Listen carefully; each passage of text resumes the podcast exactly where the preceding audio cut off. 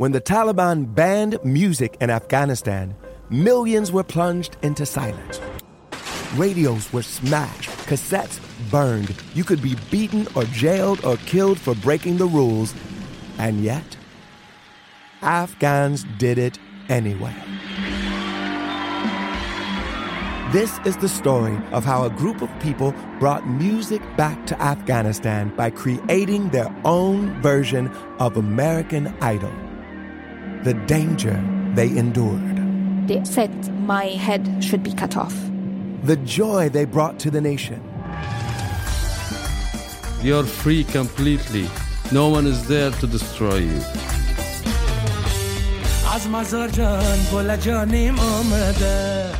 I'm John Legend. Listen to Afghan Star on the iHeartRadio app, Apple Podcasts, or wherever you get your podcasts. A new season of Bridgerton is here. And with it, a new season of Bridgerton, the official podcast. I'm your host, Gabrielle Collins, and this season, we are bringing fans even deeper into the ton.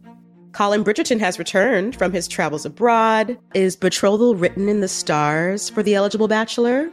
Meanwhile, the ton is reverberating with speculation of who holds Lady Whistledown's pen.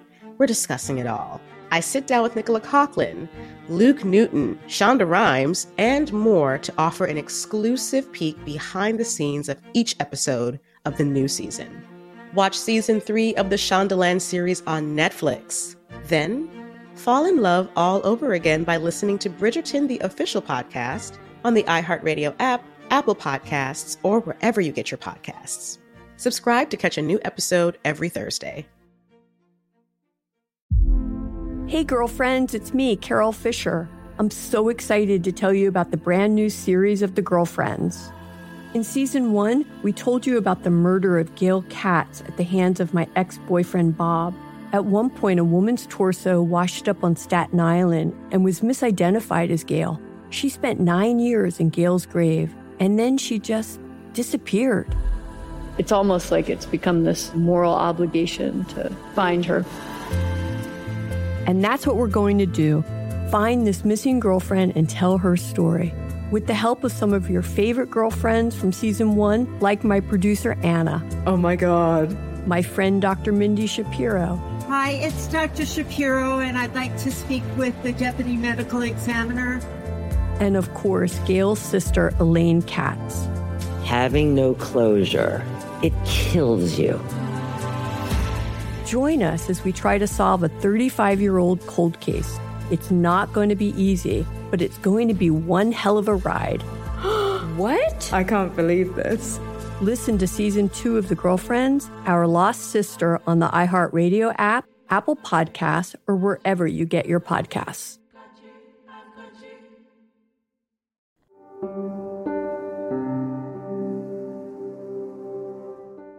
Hi. Hello, welcome to Let's Talk About Myths, baby. I'm Liv, your host and person who is really quite sad that this episode marks an end to the Odyssey. In case you guys haven't been made very, very, very aware, I really love the Odyssey. First, I just want to say thank you to those lovely Toronto listeners who came out to talk mythology and anything else we thought of in Trinity Bellwoods in Toronto while I was visiting last week. It was so incredible meeting some of you in person and just so wonderful that you came out. Thank you. We had such a fun conversation, and so many of you had such interesting questions and theories, and man, it was really awesome. So, again, just thank you. Many of you have been asking about more of these little get togethers, and honestly, it's all dependent on where I am at any given time because there aren't enough listeners where I actually live to warrant doing anything like that. But I will say that something will be happening in Vancouver in the near future, but I can't say more just yet. So stay tuned, Vancouverites. Oh, where did we last leave our beloved friends in Ithaca? Oh, right. Odysseus and Telemachus had just killed so, so many men and women. They killed so many people, like a lot.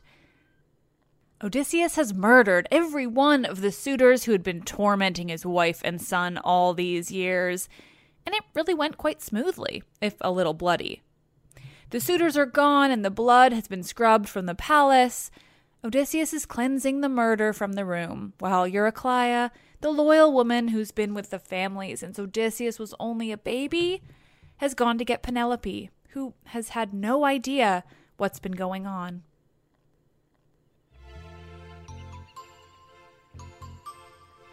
This is episode 60 Penelope, Odysseus, and a very special olive tree. The Odyssey, Part 13.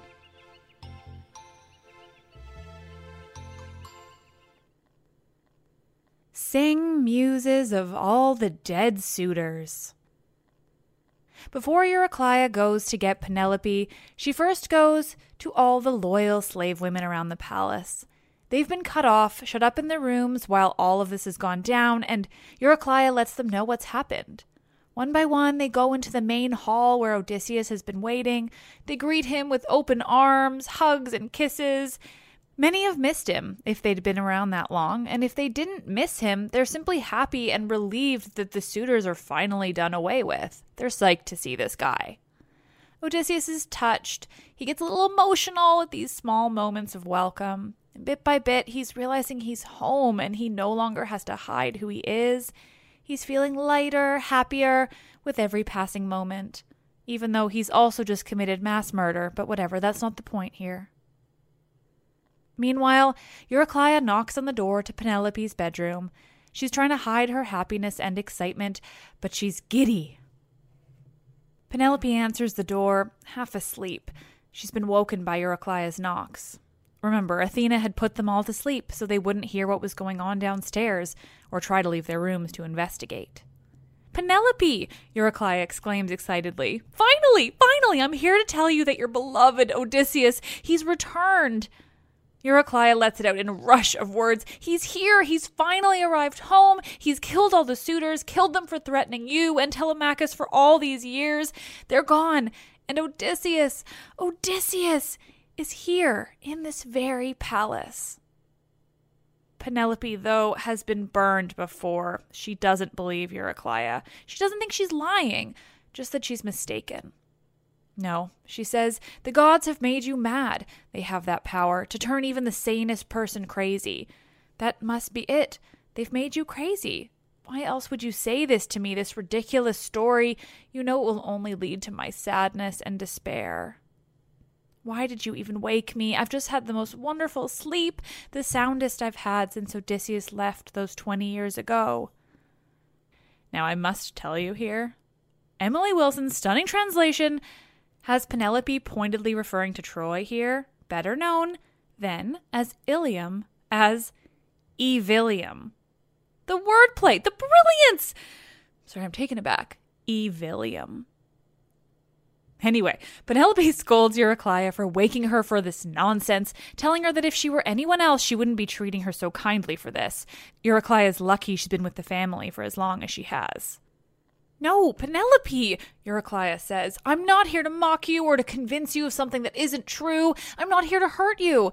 He's here. Odysseus is really here. Telemachus has known all this time, but he couldn't tell you. Odysseus had to disguise himself to convince the suitors. He's the stranger, the one who's been despised by the suitors who you yourself spoke with just the other night. This is enough for now. Penelope believes her. She's thrilled. She jumps from her bed in excitement, hugging Eurycleia and sobbing. But how, she asks, if he is back, if it's true that he's in this house, how is it possible that Odysseus could have killed all those suitors? He's just one man, and there were so many of them. Comforting her, Eurycleia responds that she didn't see it happen, only heard the screams. I'm not sure how he did it, she says. We waited in our rooms until Telemachus came to get us when it was done. She tells Penelope that when she came to see Odysseus, he was standing amongst the bodies, piles of bloody bodies, standing there like a lion with his prey just soaked in blood. But it's been cleaned now, she continues. The bodies are all outside. The palace is clean, and at this very moment, Odysseus is cleansing it with a fumigating fire. He asked me to come get you. Please come with me so you can be reunited and live together happily. Finally, Eurycleia continues, practically buzzing in her excitement. Finally, he's home. Your wishes have come true. He's come home to find you and your son, and he's gotten rid of all the men that have made the palace such a trying place for so long.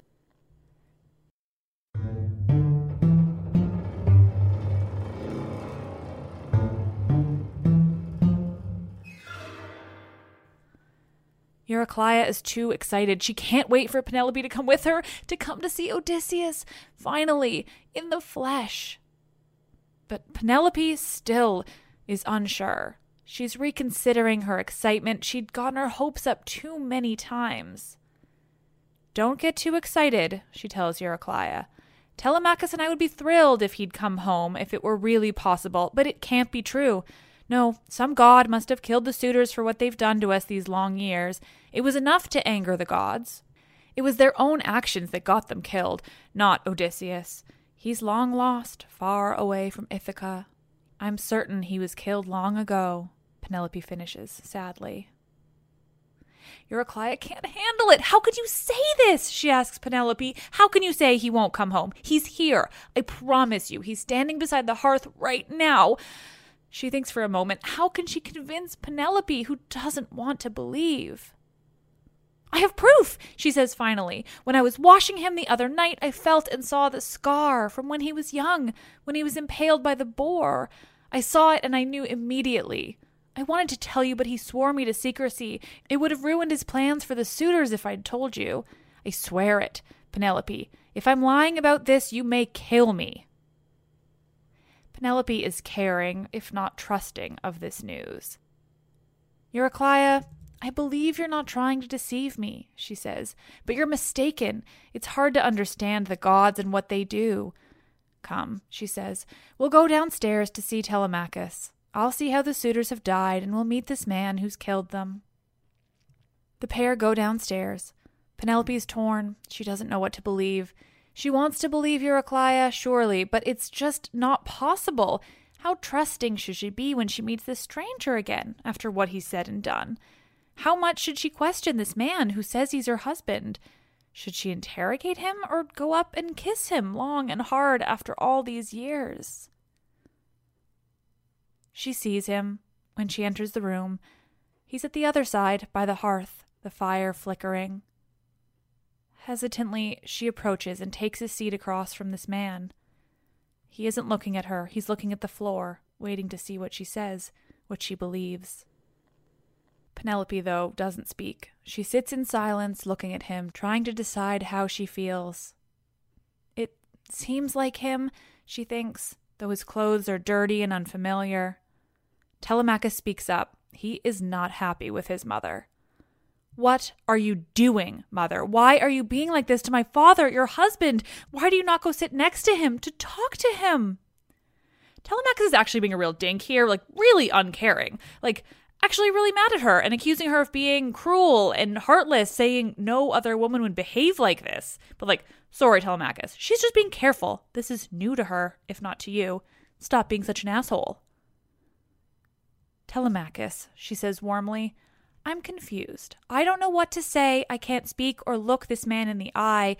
If it's really Odysseus, really my husband after these 20 years, we'll have our own ways to recognize each other ways you just can't understand. Be patient. At this, Odysseus smiles to himself. He knows his smart and cunning wife too well. She isn't being cruel, she just needs better proof. Proof that it really is Odysseus. Son, Odysseus says, don't be angry with your mother. She needs to test me. Soon she'll realize we know each other too well now, I don't look like me. I'm dirty. My clothes are torn and old. Let her come to it herself. She can sit in silence for now.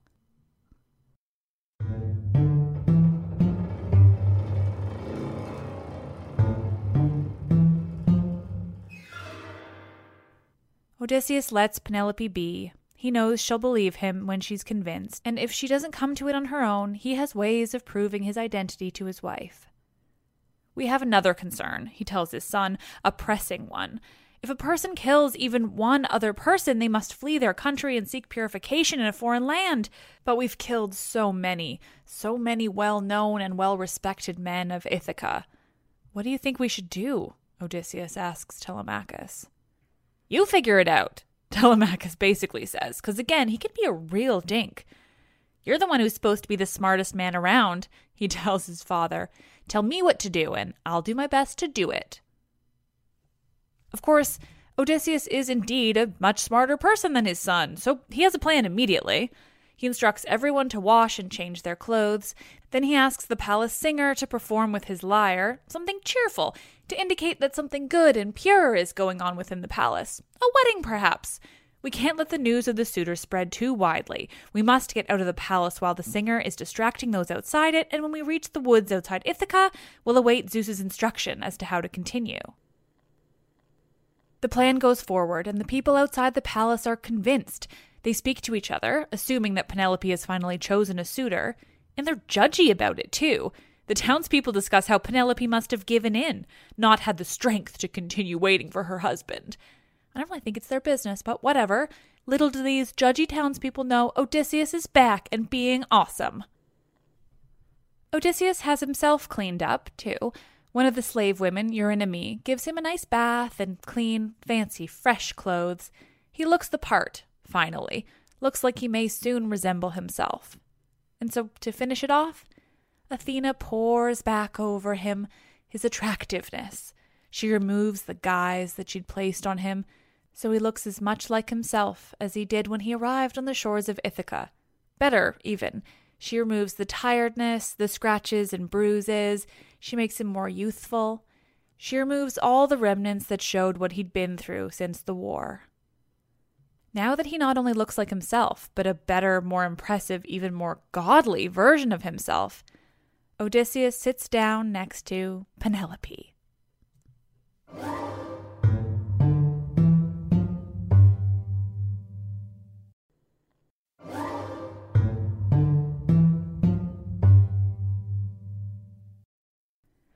Odysseus, now looking young, beautiful, and fresh, sits down next to his wife. He's ready to try convincing her. He kind of jabs at Penelope, bugging her for not trusting him yet, not accepting that her husband has returned after all these years. It's a little harsh, but it seems more loving when coming from Odysseus. He respects her. He calls her extraordinary in her resolve. He asks Eurycleia to make him up a bed, since his wife doesn't trust him yet. I'm not being proud, Penelope tells him, not trying to make light of this big event. You look like you always did. You look just as you did before you left for that war 20 years ago.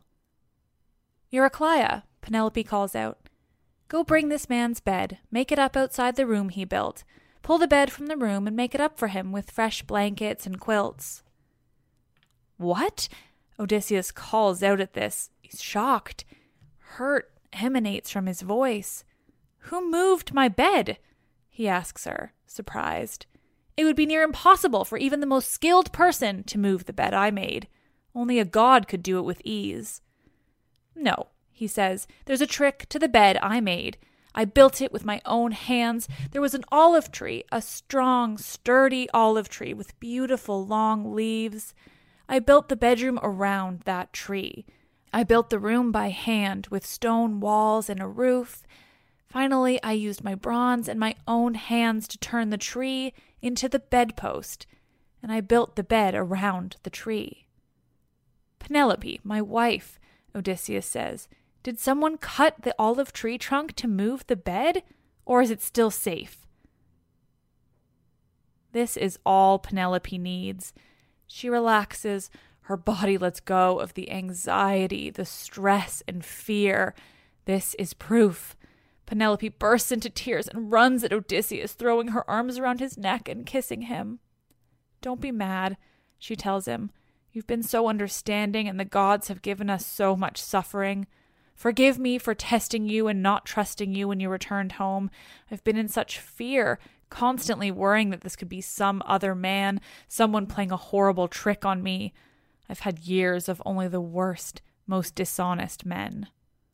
But you've proved it. Only the two of us knew about the bed and how you made it.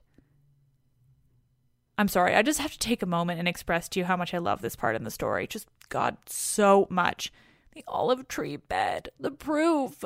Fuck, this story is beautiful and this moment is amazing, and I fucking love the Odyssey. This is all Odysseus needs to hear from Penelope. He holds her even tighter and starts to cry himself. They refuse to let each other go, neither one wanting to break off. They've missed each other so badly and for so long. Athena even extends the evening, making the time for them even longer. She knows they'll have to break free when dawn arrives, so she holds her back.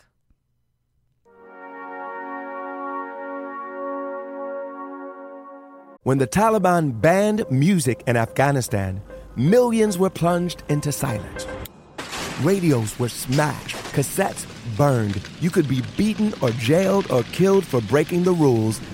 And yet, Afghans did it anyway.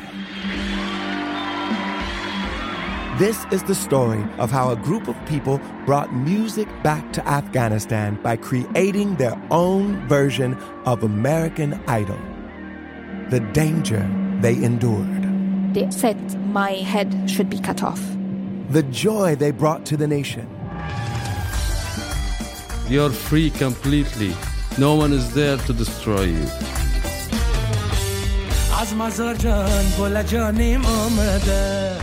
I'm John Legend.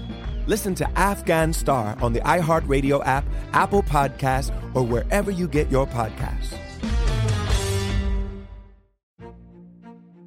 A new season of Bridgerton is here. And with it, a new season of Bridgerton, the official podcast. I'm your host, Gabrielle Collins, and this season, we are bringing fans even deeper into the ton. Colin Bridgerton has returned from his travels abroad. Is betrothal written in the stars for the eligible bachelor? Meanwhile, the ton is reverberating with speculation of who holds Lady Whistledown's pen. We're discussing it all. I sit down with Nicola Coughlan, Luke Newton, Shonda Rhimes, and more to offer an exclusive peek behind the scenes of each episode of the new season. Watch season three of the Shondaland series on Netflix. Then, fall in love all over again by listening to Bridgerton, the official podcast, on the iHeartRadio app, Apple Podcasts, or wherever you get your podcasts. Subscribe to catch a new episode every Thursday. Hey, girlfriends, it's me, Carol Fisher. I'm so excited to tell you about the brand new series of The Girlfriends. In season one, we told you about the murder of Gail Katz at the hands of my ex boyfriend, Bob. At one point, a woman's torso washed up on Staten Island and was misidentified as Gail. She spent nine years in Gail's grave, and then she just disappeared. It's almost like it's become this moral obligation to find her. And that's what we're going to do find this missing girlfriend and tell her story. With the help of some of your favorite girlfriends from season one, like my producer Anna. Oh my God. My friend Dr. Mindy Shapiro. Hi, it's Dr. Shapiro, and I'd like to speak with the deputy medical examiner. And of course, Gail's sister, Elaine Katz. Having no closure, it kills you. Join us as we try to solve a 35 year old cold case. It's not going to be easy, but it's going to be one hell of a ride. what? I can't believe this. Listen to season two of The Girlfriends, Our Lost Sister on the iHeartRadio app, Apple Podcasts, or wherever you get your podcasts.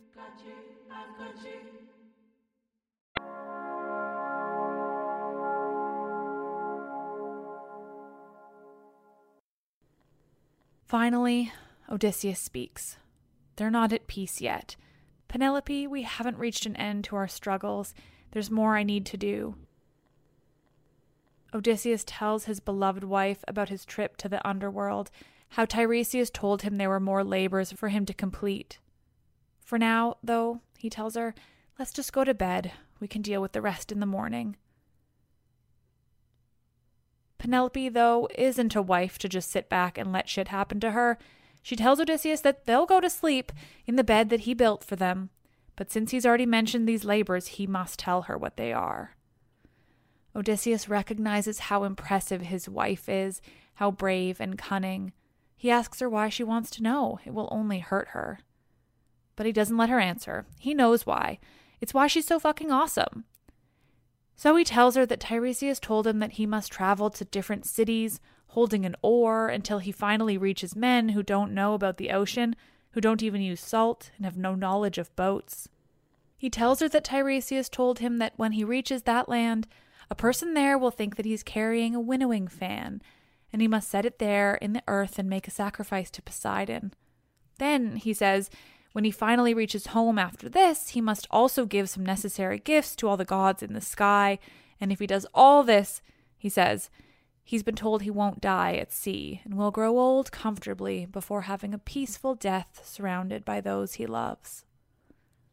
Penelope listens intently, and when Odysseus has finished telling her what he believes he must do, she reassures him that if it's the case that this will bring him a long life and a peaceful death, then surely there's an end to all their troubles.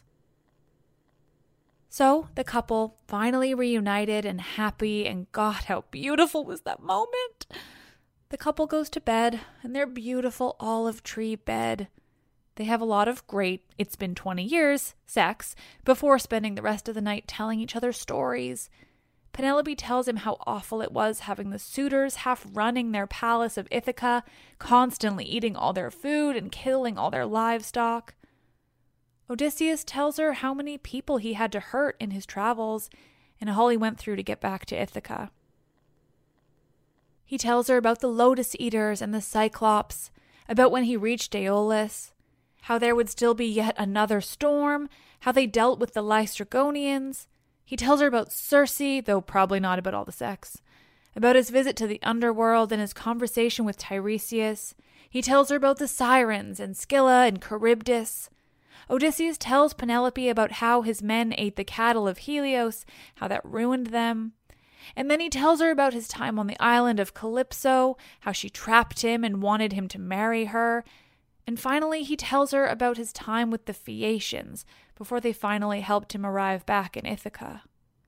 And when his epic story spanning years and years is finally finished, they sleep.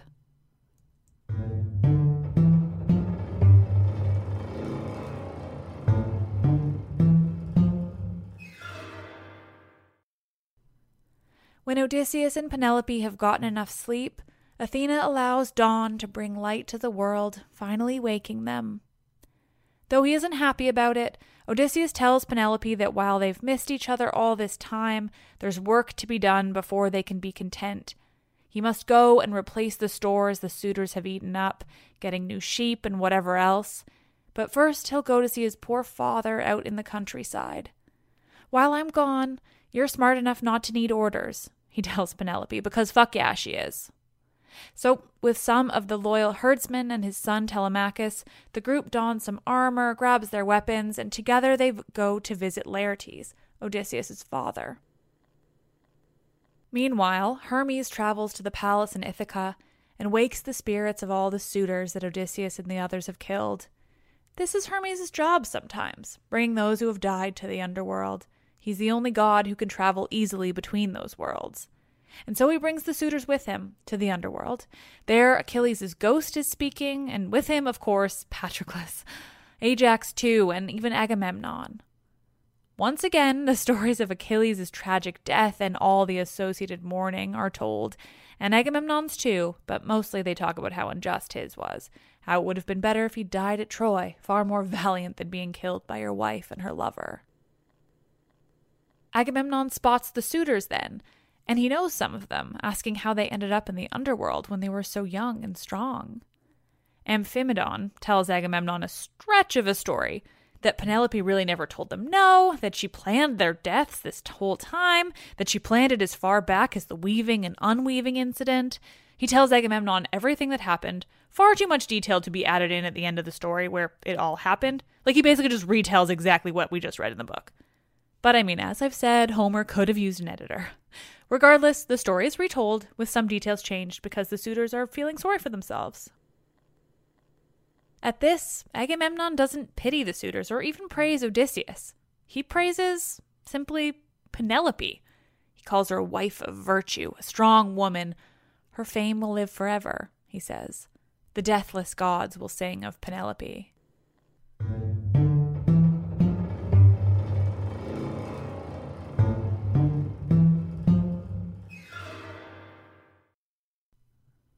On Earth, Odysseus travels with the others to finally see his father, Laertes.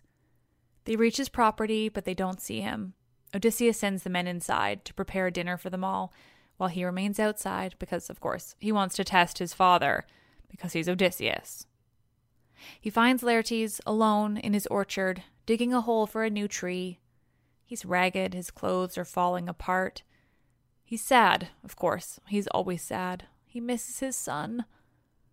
Before his father sees him, Odysseus watches him for a bit, overcome by grief. He wonders how to handle it, to test him or to give in immediately, hugging his father after all this time. But he's Odysseus. Finally, he approaches Laertes. Old man, he calls, you've got a beautiful garden. You're skilled in what you do. But I must say, and please don't take offense, but you don't seem to take very good care of yourself, even though your land and your gardens are perfect. He tells his father that he looks neglected. Though his person suggests he's a master and not a slave, his clothes look like the latter.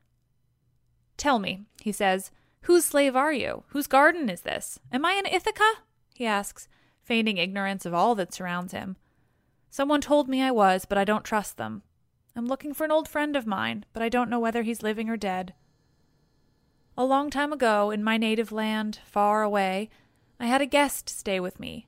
He told me he was from Ithaca and that his father was Laertes. Odysseus goes on, telling Laertes about his time with this guest. Finally, through tears, Laertes tells Odysseus that, yes, he's reached Ithaca, but that it's been overtaken and he'll find nothing good at the palace. If you'd found your guest friend here and still living, you'd receive quite the welcome, he says.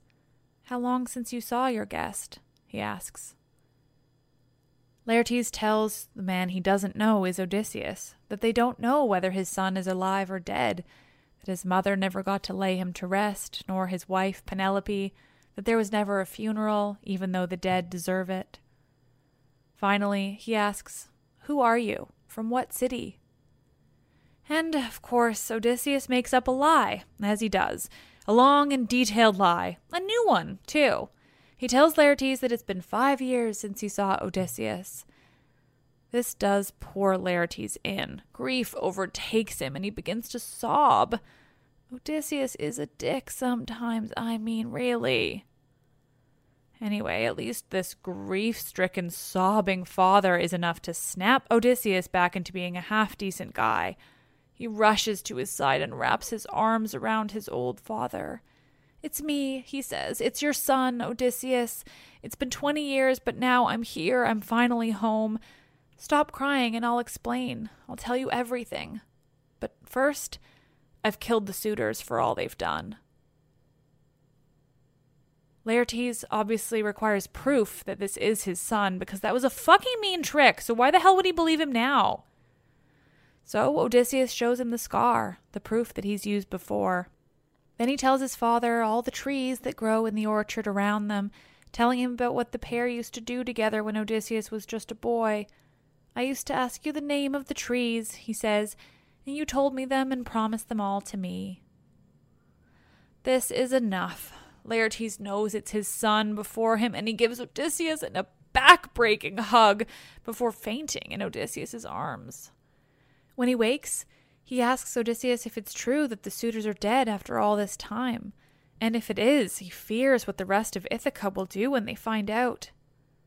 But Odysseus explains he has a plan, and the two go inside where dinner is being prepared. Laertes has a bath, and Athena uses her magic on him, he emerges more youthful, clean, and vibrant. They have dinner, telling stories through the evening, while even more slaves who knew Odysseus fawn over his return. But meanwhile, in the city, rumors of the suitors' death has spread, and eventually the people of Ithaca find out. The bodies are removed, some buried, and some returned to their homes if they're from far away. The people gather at the palace, friends and family of the suitors, there to confront the killers the father of Antinous, the first suitor to be killed, he's there and especially worked up because, I mean, his son was killed. He works up the crowd into a frenzy of anger. They wish to remove Odysseus before he can do more damage. But before they can act, the two men Odysseus spared come out to speak with the gathered crowd. These two men, the only two to survive, they tell the group that Odysseus couldn't have done it without the help of the gods, and that they'd even seen one disguised as Mentor.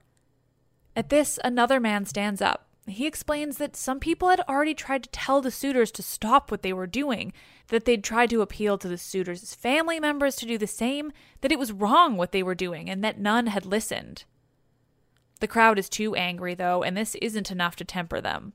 They move to find and attack Odysseus. The crowd gathers, making their way to Odysseus where he's finished his dinner with his father.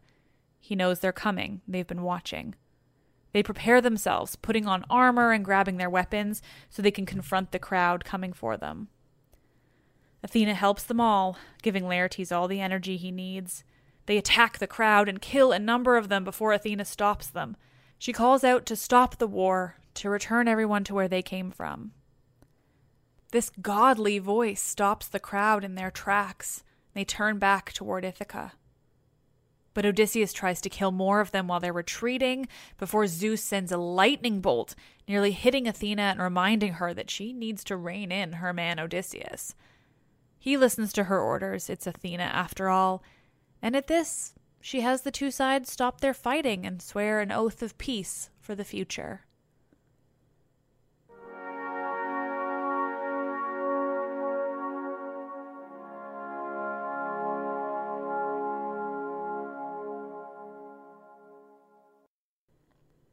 Well, friends, that somewhat anticlimactic end is the Odyssey.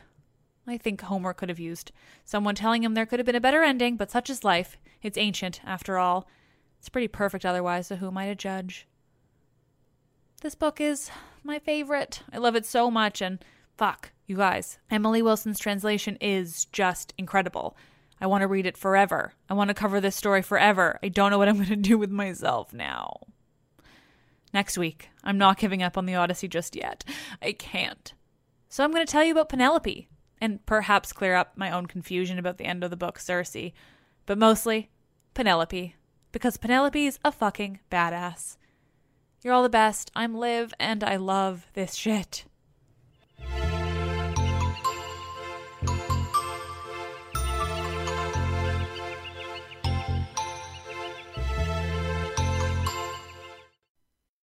When the Taliban banned music in Afghanistan, millions were plunged into silence. Radios were smashed, cassettes burned. You could be beaten or jailed or killed for breaking the rules. And yet, Afghans did it anyway. This is the story of how a group of people brought music back to Afghanistan by creating their own version of American Idol the danger they endured, They said my head should be cut off.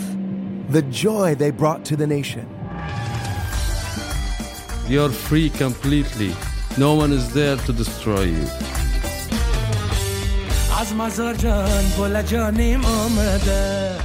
I'm John Legend. Listen to Afghan Star on the iHeartRadio app, Apple Podcasts, or wherever you get your podcasts. A new season of Bridgerton is here. And with it, a new season of Bridgerton, the official podcast. I'm your host, Gabrielle Collins, and this season, we are bringing fans even deeper into the ton. Colin Bridgerton has returned from his travels abroad. Is betrothal written in the stars for the eligible bachelor? Meanwhile, the ton is reverberating with speculation of who holds Lady Whistledown's pen. We're discussing it all.